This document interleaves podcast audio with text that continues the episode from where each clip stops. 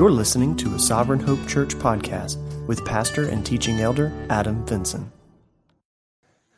All right, as you're coming in, uh, people are getting their final seats, I'm going to go ahead and open us up in prayer, um, and then we'll jump right into the flow of our service today. It'll be a little bit different, obviously, because a lot of things are different today with the setting, but uh, really excited to have you here with us to celebrate our 10 year anniversary of uh, starting Sovereign Hope. And um, yeah, so there'll be a lot of time to, to thank God for, for what He's done over the last 10 years throughout our service. But let's go ahead and get started with prayer, and then we'll jump right in. Lord, we love you and we praise you and thank you for your unbelievable goodness to us.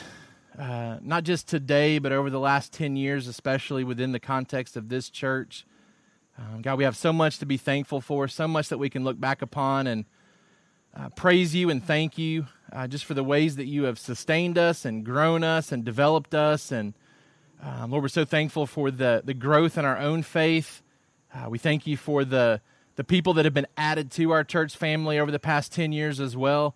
Uh, we thank you so much for those that are still here that were so instrumental in helping us start. Uh, just so much to be thankful for today, Lord. And we're just uh, thankful that we could be here outside in your creation, enjoying this day together. Uh, Lord, we want to be honoring to you and everything that's said and done today because we know that uh, these past 10 years and all the fruit that's been seen from these past 10 years are directly tied to you, your sovereignty, your work. Um, and God, we praise you and thank you for that. And so, God, I pray that as we uh, are regularly turning our attention to you today to give you thanks and honor, I pray that you would be honored by that. And uh, God, I thank you that we get the chance to worship you together. We pray that you would uh, allow the weather to cooperate as we work through our service right now. Uh, we'd love to be able to stay outside and be able to to worship in this context if possible. And uh, we ask these things in Jesus' name. Amen. All right, well, welcome. Uh, so thankful to have you here with us today. So thankful again, as I've said, for uh, all that God has done over these past 10 years. It's crazy to think about uh, just where we've come from and how much has happened. Um, I know this week, just for nostalgia purposes, I was listening to the very first sermon that we preached uh, on our launch day, and uh, you can hear babies crying in the background. You can hear the train coming through downtown Senoia. Uh, people are dropping stuff throughout the whole sermon. Our audio is just like really good at that time in our church's history, and uh, man, it was just neat to to, to reflect upon that day though, because I remember that so vividly. Us starting and and wondering like you know, where was God going to take us? Where, where were we going to end up? How long was this going to be uh, something that God was doing in our family's life? And, and just so thankful for these past 10 years. Uh, we wanted to kind of start today um, just recapping a little bit about where we've been over the past 10 years, but really even like how we started 10 years ago and why we started 10 years ago. The elders recount this story frequently when we're doing new members uh, meetings, uh, people that are pursuing membership. So we're constantly kind of rehashing like where we came from and, and how we've gotten here. But for those of you that have been around for a while, like uh, you probably haven't heard that, and so I thought it would be a good refresher to kind of remind us about um, what even led to the planting of this church. Why why would we plant another church in an area where there's so many churches to begin with? And most of you know that it started with us being, uh, several of us being at a, a, church in Griffin where we had been ministering for the past four plus years. Uh, God had been doing some great things there. And uh, our time of ministry was coming to an end at that church. And particularly uh, for Adam McLeod, Tyson, and myself, we were really praying through next steps for what we were going to do with our families, uh, where we were going to relocate potentially, what we were going to do after we relocated as that ministry time was ending in Griffin. And uh, God just began to really impress upon us a desire to plant a church. Um, and so we began to have conversations about what that church would look like and why there would be a need for that. And um, I kind of jotted some things down just as a reminder to myself and a, and a point of reminder for you guys as well why we set out to plant um, this church. And particularly, we wanted to do something that would offer something that maybe wasn't being offered by other churches, not from a right or wrong standpoint, but as we surveyed the landscape of what churches we would even go to as family, we began to see some things that weren't available that we thought ought to be available. And so we began to talk about what it would look like to plant a church that would be a church of a smaller setting uh, with a growth mindset. And so there's there's so many people out there that prefer the smaller, intimate church setting. There's so many larger churches that you can attend, and, and a lot of people prefer that type of setting. And again, it's not a right or wrong thing, but there's uh, a portion of, of believers that prefer the more intimate, smaller setting. And uh, the the negativity that comes with a small church is that that church isn't growing or it has no desire to grow. Um, and, and so it's hard to find a small church that has a mindset of growth that doesn't lead to that small church becoming a big church. And so that's where we really begin to have discussions about what would it look like to plant a small church that as it grew would continue to plant other churches to maintain that small feel. And so that was one of the initial conversations that we had about what this church would be and how it would provide something a little bit different than what you could currently find. We also wanted to be a church with a desire to hold tightly to the biblical mandates and hold loosely to the cultural methods of carrying out those mandates. And so, being that we're a church plant, we didn't have a whole lot of traditions that we had to hold to, and we've really tried to maintain a loose grip on anything that we do here at Sovereign Hope so that we can constantly be fluid with our methods. If, if something's not working, we want the freedom to be able to change that. Uh, but we certainly want to carry out the biblical mandates that are there, and I, and I believe that we've been able to do that um, over the years. We also wanted to be a church with um, a unique, appropriate focus on the return of Jesus Christ as our ultimate hope, meaning that for, for several of us, we had grown up in church where the talk of the return of Jesus was relegated to Wednesday night Revelation Bible studies, and that's the only time you really thought about Jesus coming back. And we wanted to be a place where, as you came and we, we taught and learned from God's Word, whether we were in Genesis or Revelation, that we were constantly directing your attention to the fact that Jesus is coming back, and we wanted you to be equipped with the biblical knowledge that we do have, the clarity that we do have about what it means uh, for Jesus to come back. Um, and so thankful that we've been able to do that over the years, to be a church that uh, has maintained its, its small setting, but we certainly have aspirations of continuing to grow and to plant other churches as we grow. Um, like I said, I think we've held loosely to the things that we can hold loosely to, and we've been very quick to hold tightly to the things that Scripture is very clear about what a local church should be doing. And then, um, as we'll do again today, turning our focus and attention constantly to the return of Jesus.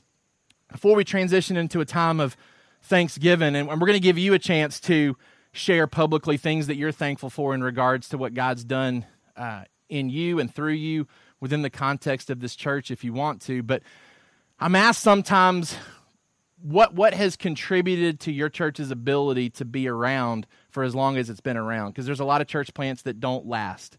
They start and then they stop for various reasons. And um, sometimes I've, I've I've had the chance to meet with other people who are getting ready to plant churches and they've asked me like hey what are some key things that you would pass on to a church planter um, obviously, I would start with the fact that, that God has specifically provided for us over the past 10 years. Without Him, we could have done nothing over this decade. Um, it, it's certainly all according to what He has chosen to do in and through us, for sure. Um, but even as I jotted down a couple of things, these things directly tie to His provision, right? And I, am always very quick to tell people um, why one, one of the main reasons why I believe we've made it 10 years is from the very beginning the plurality of leadership that God has blessed us with. There's so many church plants out there where you have an individual who's going to be the pastor of the church who has a desire and a vision to start, uh, but doesn't necessarily have the plurality of leadership around him to help sustain him. And I can't tell you how thankful I am that we started with that already in place. Um, from the very beginning, Tyson and Adam McLeod and Ben were here and were a constant support uh, not just for me, but but I really believe we were doing this together. So it's not just that they were there to support me; it's that we were all there to support each other. Um, and that's something that not all churches have been blessed with, and, and God gave that to us very specifically. And so I can't I can't tell you enough how thankful I am for the plurality of leadership that started this church. But then even as we've grown God has added to that leadership, right? With with Marcus and his family coming, Bobby and his family coming, Alex coming, and then developing his family here, serving in the capacity of elders and deacons over the years. It's just been an area that I continue to come back to. That this is such a huge reason for why I've been sustained, even as uh, one who's you know continually preached Sunday, Sunday after Sunday. Um, it's those men that God has placed in my life that are such a huge uh, a huge piece for why I think I've been able to be um, able to keep doing what I've been doing, but even as a church overall, um, again, us doing this together, it's been so important. I think that piece, that plurality of leadership. Uh, secondly, I would say uh, just the unbelievable And this again is God, all credit to God, the, the contentment that our church has maintained in the area of money. Um, I don't think we've ever had to have a meeting or a conversation about a financial situation or crisis in our church, and that's pretty unique too. Um, there's a lot of churches that have to deal with money type issues. I mean, it's one of the the big uh, points of conflict sometimes in marriage as well, right? Uh, and it's certainly the case in churches too. And we've been protected from that over the years. Um, again, the plurality of leadership that God has blessed us with. I don't know that I've ever been around people in my life that are so content personally with their finances in leading this church. So, not just our church being content with the finances and content with lesser facilities than maybe other churches would offer, but just within our church, the families that God has brought to us. There, there's never been uh, issues with it, with money within our church, and that's certainly to God's credit. That supernatural working of the Holy Spirit to keep our hearts aligned with contentment of what He's given to us, and then the unity and love that you as church membership continues to show each other. I think that's a that's a huge point for why we've lasted as long as we have. When I think back over the 10 years of us doing this, not only do we not have to have meetings about financial issues in crisis, we haven't had to have big meetings or conversations about disunity or dissension within our church family either. Uh, we've been largely protected from that over the 10 years. And again, the only, the only way to give credit to that is to give credit to God for that because we're sinful human beings, we're selfish and prideful. And if it's not for His Holy Spirit continually uniting us, th- those fleshly tendencies would rear their head and would potentially destroy this church. And God has kept that at bay. He's kept the enemy clear from us in a lot of ways in that area. And so, uh, just really thankful and want to give God credit for that. Credit for the fact that He has continually led us in the area of raising up leadership within our church, giving us a great contentment with our finances and money that He's blessed us with, and then really just maintaining unity and love amongst our church family. Those are key points, I think, for why these past 10 years have been 10 years that I look back on with fond memories all the way through right? There's not patches where I look back and say, "Ooh," like the whole 10 year process has just been awesome. Just unbelievable to see what God has done, and so thankful for that. If you have your Bibles, open them up to not the book of Ephesians, the book of Revelation. Here's another little mind bender for you to let you know how time passes, passes so quickly. Uh, the time that had passed from our first sermon to the Sunday that we started Revelation is the same amount of time that has passed since we started Revelation to now. Which seems crazy in my mind because when we started Revelation, it was like, we've been doing this for so long. Like, I think our 10 year anniversary is coming up. We were only like at year five, like four and a half, year five, and now we've been five years since we started the book of Revelation, which is just crazy to think about. Um, the reason we're going to Revelation is I really wanted to share these thoughts when we finished the book of Ephesians initially, but then as I was thinking about what to do today, because I knew today would be different, and I knew I didn't want to teach for very long because I knew the setting was going to be different and the kids would be restless potentially at this point. And I felt like, you know what, what I was going to share at the end of Ephesians makes a lot of sense to share today because what you find in Revelation chapter 2, and you'll remember from our Revelation study if you were here, it's Jesus talking to the church at Ephesus years after years after this letter of Ephesians that we're studying right now. Um, and so I think it's important for us to see as we're thinking in the context of the church at Ephesus and what's being taught in the book of Ephesians to see what has to be told them later because of some things that they failed to do with what they were hearing in the book of Ephesians. Okay, so let's kind of think and, and set the context once again. We've been going through the book of Ephesians um, and kind of a summary of where we've been so far. We've seen a real strong emphasis in this book on uh, the people in Ephesus knowing who they are in Christ within the body of Christ, who they are in Christ within the body of Christ. So we've seen like the individual uh, things that we possess as Christians, but then we've seen that in the context of, hey, we're not individual Christians uh, uh, alone or solely. We are part of the bigger body of Christ. And so we've seen individualized aspects of our identity and then the corporate aspect of our identity that we are individual Christians who maintain that individuality, right? That giftedness that we have to serve within the church. But we are also part of this bigger body of Christ too, right? So there's been this big emphasis on who we are in Christ within the body of Christ, what we possess, and the responsibilities that we now share because of what we possess. Now, remember where this church came from this church at Ephesus uh, was planted by the Apostle Paul. it was watered and, and continued its growth through the ministries of people like uh, Priscilla and Aquila. Apollos shows up for a while and, and ministers here at Ephesus. And then Timothy becomes a pastor of this church. And then most scholars believe that the, the apostle John ends up pastoring this church as well. I mean, it's like a hall of fame of leadership that's been a part of this church at Ephesus. So they've, they've been thoroughly invested in, thoroughly ministered to. Uh, the, the word has been taught extensively to them. And what we've found in the book of Ephesians so far is this testimony that they exhibit.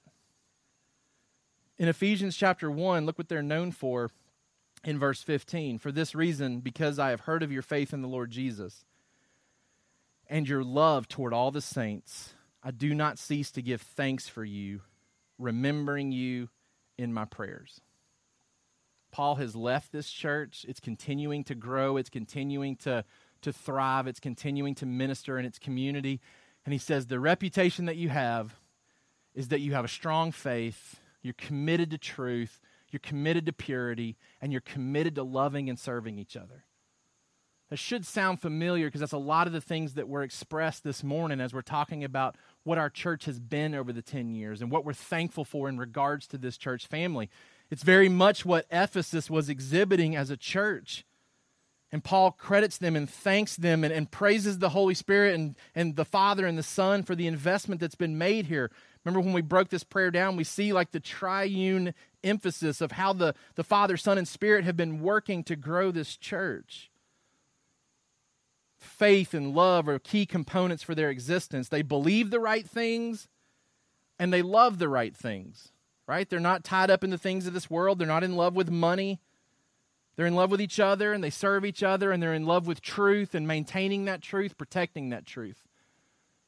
And some of those things are still happening. So let's just, just for fun's sake, let's just think 10 years after Ephesus. I don't, I don't I didn't look it up. I don't know how long it was after the book of Ephesians was written and then this letter comes to him in, in Revelation. For, for practicality, we're going to say about 10 years, just for our purposes, okay? Um, 10 years later, they get another letter and they get an update on who they are and how they're doing. And that's where we see in Revelation chapter 2, verse 1. To the angel of the church in Ephesus, write the words of him who holds the seven stars in his right hand who walks among the seven golden lampstands. I know your works, your toil, and your patient endurance, and how you cannot bear with those who are evil, but have tested those who call themselves apostles and are not, and found them to be false.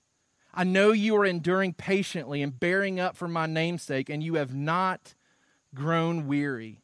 And this is a, this is a, this is a great praise and commendation piece found in this letter. They are praised for their work. They're praised for their labor and their toil and their endurance. How they hate evil, they shun evil, they hold to truth, uh, they weed out the false teachers. Verse 4 says, But I have this against you. You've abandoned the love that you had at first. Remember, therefore, from where you've fallen. Repent and do the works you did at first. If not, I'll come to you and remove your lampstand from its place, unless you repent. Yet this you have you hate the works of the Nicolaitans, which I also hate. He who has an ear, let him hear what the Spirit says to the churches. To the one who conquers, I will grant to eat of the tree of life, which is the paradise of God. When we taught through this uh, five years ago, the summary sentence from that Sunday was Churches that maintain a meaningful presence in their community are diligent in their doctrinal purity and persistent in their love for God and each other. Let me say that again. Churches that maintain a meaningful presence in their community are diligent in their doctrinal purity and persistence in their love for God and each other. For our kids that are listening, churches that last love truth and they love each other. Those are the churches that last, churches that love truth and love each other. You read, you read this in Revelation, and there, there's some great things to praise this church about, and there's some things where they've slacked off in. And we might look at that and say, okay, like that church could love each other better. Jesus looks at it and says, if you don't start loving each other better, I'm to come, I'm to come take your church away. Like I'm to come extinguish your lampstand. Like, like it won't, it won't continue. Like your church's presence won't continue if the love for each other doesn't return. right? He, he praises them for some things, but then he rebukes them for some things as well. He praises them for their ongoing commitment to truth. They're commended for their doctrinal zeal and their purity. He says, You don't bear with people who are evil, meaning that there's, there's no false doctrines or lifestyles that are being overlooked in the church. There's no church discipline that's needed in these areas amongst its members. There's, there's no sinful lifestyles that are being tolerated. He praises them for their commitment to truth. It's a reminder to us that as we come into year 11, that we have to maintain that ourselves. That we have been very committed to truth and purity over the years. Uh, and, and, we've really never wavered from that. And God has blessed us so much to have, again, people who uh, stand together to protect this church. So it's not left to one individual to protect us from, from false teachings, right? There, there's a plurality of leadership here that helps guard. Plus, we've got such incredible members who maybe aren't functioning in a specific uh, position of leadership.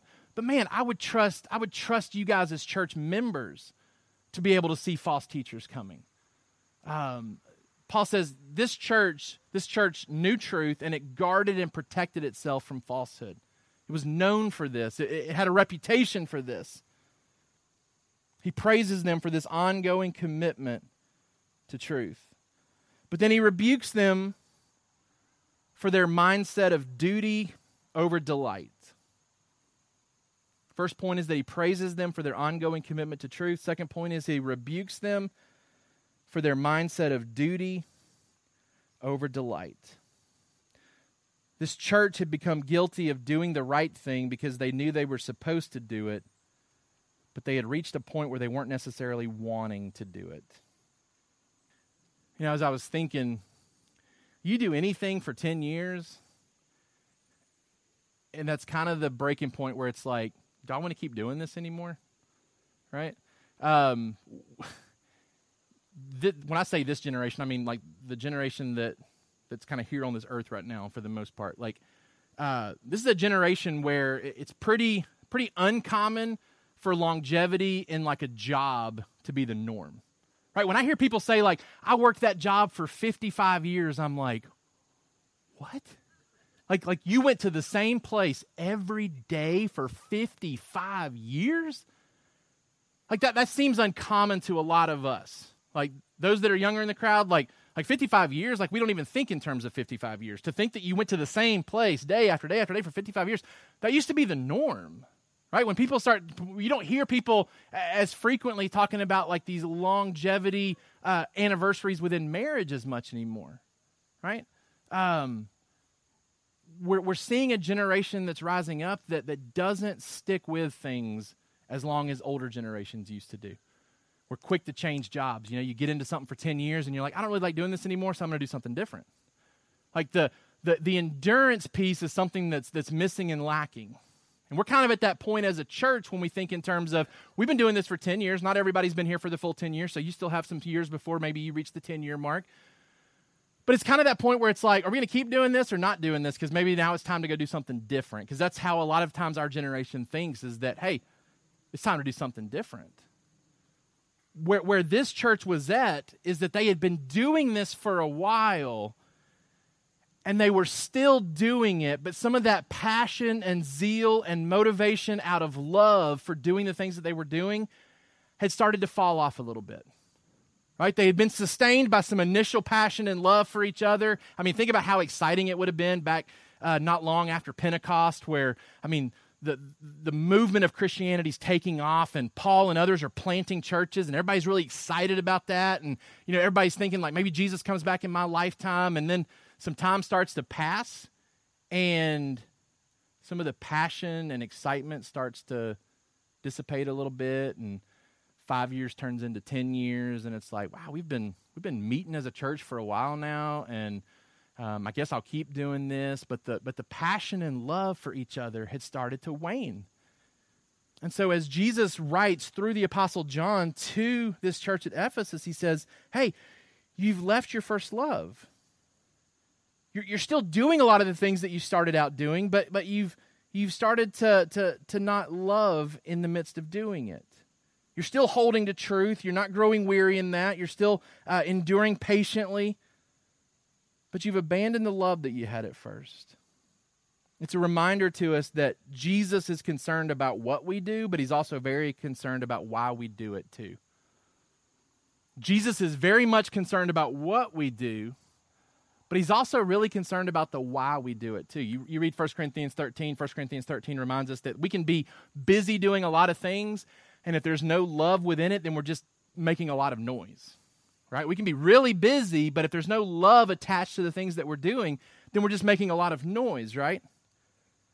Notice that he doesn't rebuke them, though, for being too heavy on doctrine.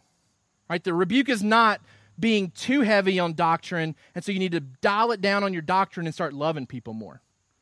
Because that would be a temptation in today's day and age, too. There's a lot of churches that are abandoning their doctrine, abandoning their truth in the name of love. Right? Well, let's, let's minimize truth because we love you right? We love you even for what you're doing, and we're not going to speak against some of the things that you're doing because we love you and we're a church of love. And so we're not going to talk about the truth piece or the purity piece. We're just going to love on you and love on you and love on you and kind of let that kind of slide to the back. He's not, he's not saying that, right? Like he's not saying, you guys love truth too much. Like you, you got out of hand with that. Like you're way too committed to truth. You need to dial that back and start loving each other more. What he's saying is, you guys love truth, and I love that about you. Let's bring the love up to that same level of love that you have for truth for each other. Like that's really what he's talking about here. He says, "Don't don't back off on your truth. I love the fact that you you love truth. Don't don't let that don't let that um, go away. But in the midst of loving your truth, you've got to continue to love each other. Don't compromise the truth and doctrine for love.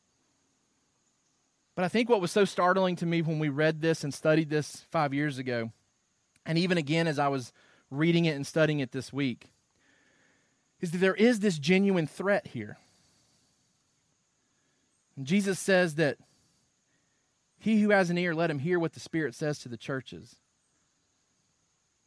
That if you don't repent and do the, the works you did at first, I will come to you and remove your lampstand from its place unless you repent.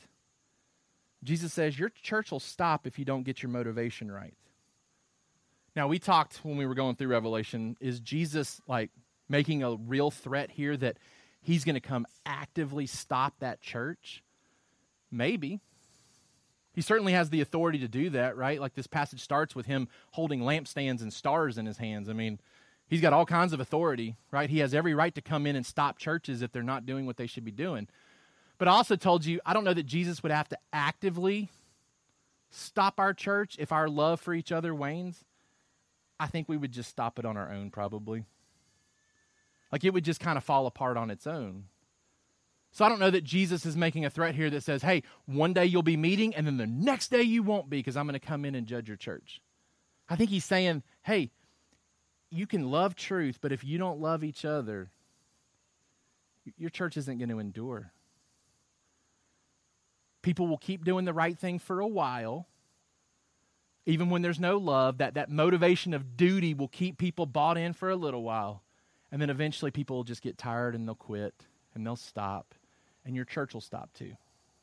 And he's warning them here. He says, don't let that be the case, right? Like it's not too late for them to change that course of direction. It's not too late. Like their, their destiny hasn't been determined yet in this direction. They can still repent and see this change. That they don't have to go in this direction. Jesus is saying if you lose the why, you won't be able to stay in your church presence just by duty. The sense of duty will eventually expire. And the stakes are high for hearing this message and getting things fixed. What's at stake here is whether this church continues or not. And even more so, whether people make it to the tree of life or make it to paradise or not, right? In verse 7, he who has an ear, let him hear what the Spirit says to the churches. To the one who conquers, I'll grant to eat of the tree of life, which is in the paradise of God. The implication for us this morning is that a love for Jesus and others must be present in a church, even where right doctrine and right behavior exists for that church to continue. Otherwise, at some point, people will get tired of doing the right thing simply out of duty and will quit. Let me say that again. A love for Jesus and others must be present in a church, even where right doctrine and right behavior exists, for that church to continue. Otherwise, at some point, people will get tired of doing the right thing simply out of duty and will quit. We've read before recently from Matthew 24, 12 through, 12 through 14, where it says, In the latter days, in the end days, people's love for each other will start to grow cold. It's kind of a warning of, of when we're getting towards the end, is that people's love for each other will start to grow cold. And he's telling us here in Revelation, like, fight against that. Fight against this mindset of, of where you're trapped just doing the right thing because you're supposed to be doing it, but there's no love attached to it for other people. Because eventually you'll be weary and, and, and, you'll, and you'll stop. You'll stop doing the right thing just for doing the right thing, and there's no love attached to it. He says, guard against growing cold in your love. Keep fighting for purity. Keep fighting for the doctrinal purity that's present in your church. But also keep fighting to love each other too. I want us to think about some ways that we can pray for our church, specifically in thinking about like the next 10 years. I think it starts with what he says here, not so much about uh, thinking of new things to do. What's his, what's his uh, means of, of fixing this. Look what it says. Verse 5 Remember, therefore, from where you've fallen, repent, and do the works you did at first. I think it's kind of this challenge to remember why we're doing this and to recalibrate our reasons for doing so. To just kind of pause on year 10 and say, okay, why, why are we here? Why, why are we a part of this church? And why did we start this church? And what was the motivation back in the day? And, and is that still the motivation for why we're doing what we're doing? And if it's not, to fight to recalibrate our motivation towards loving each other. Like if and, and man, to, to hear the testimonies today, like I think we're I think we're still in that realm of being that church that's known for its truth and its love in Ephesians. What we want to avoid is becoming the church at Ephesus down the road where we're still holding to one but not the other right? In 10 years from now, I want us to still be celebrating the fact that this is a church where people come and they learn about Christ and there's truth and purity upheld and there's an unbelievable love for each other in the midst of all of it. That's what, that's what my hope is. That's what my prayer is. And I think that's what Christ would want for our church too. For us to have a continued passion and commitment to truth and to have a renewed love for the mission of seeing people come to Christ. It's, it's hard to really think beyond 10 years. But man, I've even started thinking about how, how do we set this church up long term to where when I'm no longer here, when other people are no longer here, that this church is still here. Like we never set out to start this church to, to endure as long as the initial people lived. Like we want this church to be here for the long haul for, for your kids to potentially still be in this church as they grow up, if they stay in this area, for their kids to potentially still be in this church if they're in this area after I'm long gone. Right? And, and I've still got a lot left, I think. Like, I was telling some guys on Friday, like, I was celebrating. I was like, hey, I just figured out, like, how to start putting money into retirement. And one of the guys looked at me and was like, what? And I was like, yeah, like, I know, I, I started really late. So, like, I've got to work a long time before I can really, like, be done with with, with uh, doing things in life, right? Um, but there's coming a day like where I won't be here. I won't be here anymore. And my hope is that this church is that when I'm out of the way, that this church is still moving forward. This church is still here and it still has an active presence in the community. And, and what we're seeing here in Revelation is that churches that maintain a meaningful presence in the community, I mean, they hold to doctrinal purity and they are persistent in their love for each other. And so kind of the, the, the last thing that I would leave you with is for you to kind of think about yourself and how you're playing a role within this church of loving other people. Right? Not to play the critic and, and sit there and say, is this church loving well or not loving well? But to look and say, am I loving well within this church? Like, am I playing the role that I need to play to love well in this church, to uphold truth and purity, and to love each other well? Because that's what the church at Ephesus was known for in Ephesians 1. It's what they had started to not be known as much for in Revelation 2. My desire is that our church would maintain a reputation for both a love for truth, and a love for each other. Let me read to you from Ephesians chapter 6. It's interesting. There's so much about loving each other in the book of Ephesians, right? Like we've talked about the diversity within the body and how we're to love each other despite our differences, Jew and Gentile coming together as one body of Christ.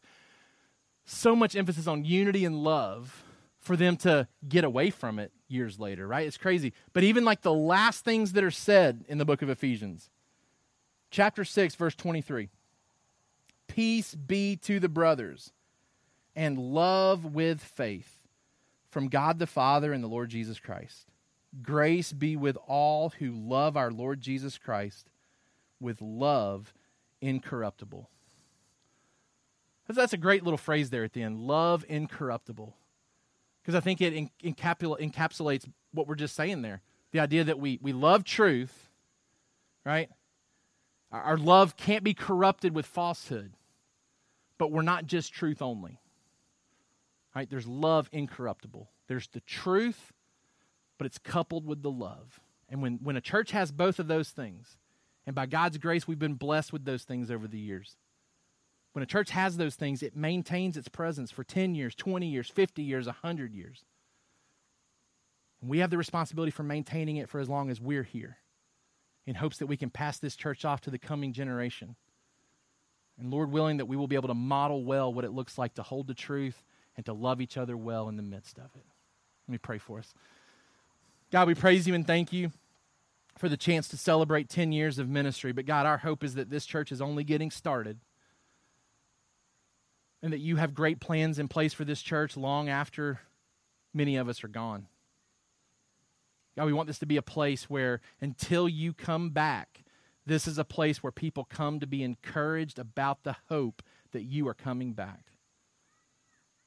And God, we know for this church to endure, it has nothing to do with uh, how good a pastor is, it has nothing to do with how many elders there are. It has everything to do with how the members of that church hold to truth and hold to love for each other. And God, we know that those two things aren't possible unless your Holy Spirit is working and moving in our hearts, enlightening us to these things. And so, God, we're praying for that, just like Paul prayed for this church at Ephesus, that their hearts and minds would be opened and enlightened to endure in these things, that you would do that for us. God, we thank you for how you've done that over the first 10 years. We're praying for that same thing for the next 10. God, that you would continue to raise up leadership within this church that would help us to hold fast to truth and never waver from it. But God, I'm praying that you would continue to raise up not just leadership, but members in our church that would model what it looks like to love each other well, to care for the needs of others above our own needs. God, we don't want to just come to church and serve because we know it's the right thing to do and that we're supposed to be Christians that go to church regularly and find ways to serve. We don't want to just do it out of duty. We want there to be an overwhelming delight in you and each other that motivates us. So, God, increase our love where we need it. Help us to be an active part of loving well within this church. We ask these things in Jesus' name. Amen. Thank you for listening to the Sovereign Hope Church podcast. We trust that you've been encouraged by the word. For more information about our church, please visit our website at www.sovhope.org. Again, that's www.sovhope.org.